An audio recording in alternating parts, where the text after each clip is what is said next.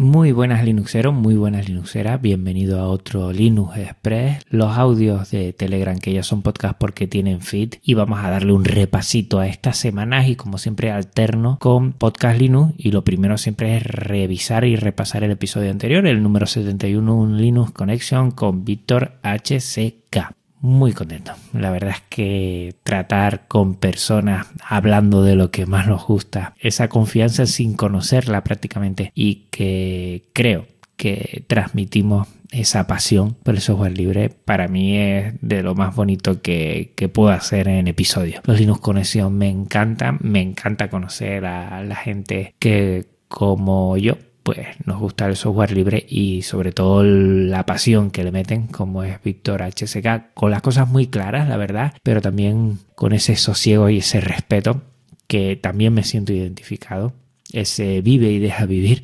que él, bueno, con el tema de software libre yo creo que él tiene por bandera y que respeta mucho a la gente y la tranquilidad. Creo que él después en un post de su blog comenta lo mismo y me he sentido muy a gusto. Cada vez me gusta más esto. En su momento hice una mesa redonda y quisiera hacer otra llamando a algunos amigos, a algunos compañeros y hablar de otro tema de debate porque en esa cercanía me siento muy bien, en esas charlas, me siento muy a gusto. Próximo episodio, bueno, ya saben que si me sigues por las redes me ha llegado un Bad Mini Move, es el chiquitín de BAM, de esta empresa que apuesta por el software libre y lo primero agradecer a Van, lo segundo agradecerte a ti que si me escuchas pues las diferentes empresas depositan la confianza en mí porque ve que hay detrás una comunidad que me respalda y contentísimo, ¿eh? contentísimo, muy muy contento con el Minimove. Me quedaría con él, ¿eh?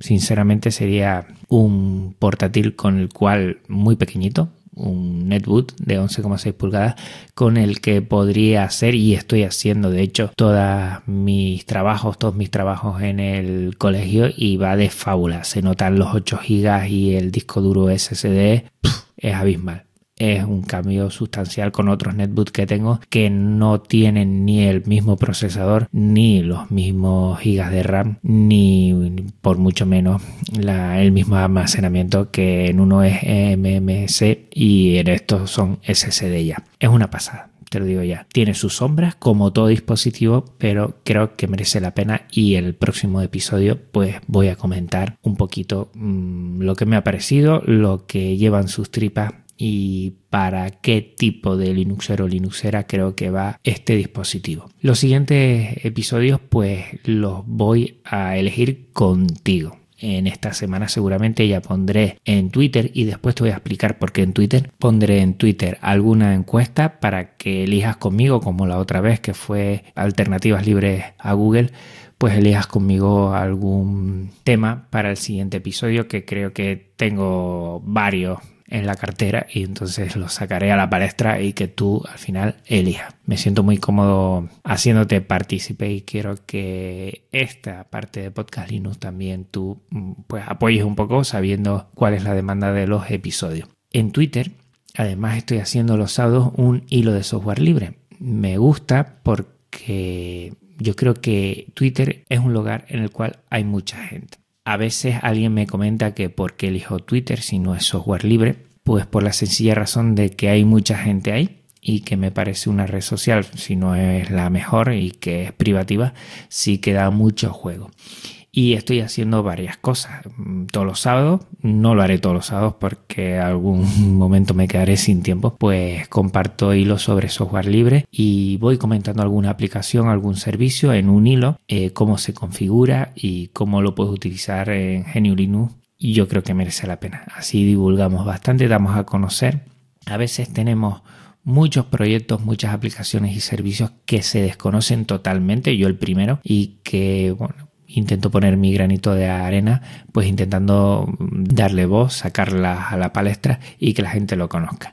La última ha sido Bellon, que es un gestor eh, del aula de informática de muchos ordenadores. Te dejo en las notas del programa el hilo en Twitter y a mí me ha encantado este proyecto porque la verdad es una solución muy efectiva para que todos los centros educativos tengan controlados desde un puesto, desde el puesto del profesor o profesora, a todos los demás terminales, a todos los demás dispositivos donde se sientan los alumnos. Le puedes dar información, puedes ver lo que están haciendo, puedes poner, puedes encenderlos, puedes apagarlos todos automáticamente a la vez y eso facilita muchísimo desde que lo conocimos y fue gracias a Nacho que es el responsable, el técnico en el centro, pues hemos facilitado muchísimo muchísimo, al profesorado lo que es el trabajo dentro del aula de informática. Y eso merece mucho la pena. Y esto es software libre.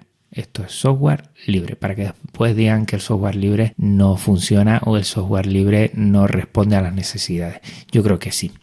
Otra cosa en donde estoy hablando de esto, del software libre, es una colaboración que estoy haciendo en Entrevista en Diferido, que es un canal de Telegram donde se van preguntando cosas y al entrevistado pues tiene un tiempo para responderlas. Yo lo estoy haciendo en grabaciones de audio, otros como por ejemplo Mosquetero Web, que ha estado muy interesante, lo he hecho en formato escrito. Y estoy hablando de cosas como la que acabo de comentar, la importancia del software libre, eh, cuáles son mis aplicaciones preferidas y todo esto. Lo lleva José Jiménez de Tomando un Café y creo que es muy interesante. Hablamos anteriormente que también estaba detrás de ARM para todos y bueno, yo creo que las preguntas están siendo bastante interesantes, me gustan mucho y que ahí me pueden conocer un poquito más sobre lo que opino.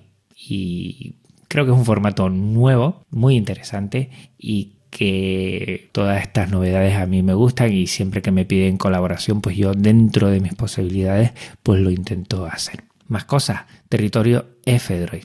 Pues ahora te voy a traer una aplicación para esos kilos de más. Se llama OpenScale, OpenScale, y lo que hace es ayudar a que tus básculas inteligentes que tengan Bluetooth se puedan conectar directamente a este programa sin que tengas que pasar por otros programas privativos de las empresas de esas básculas.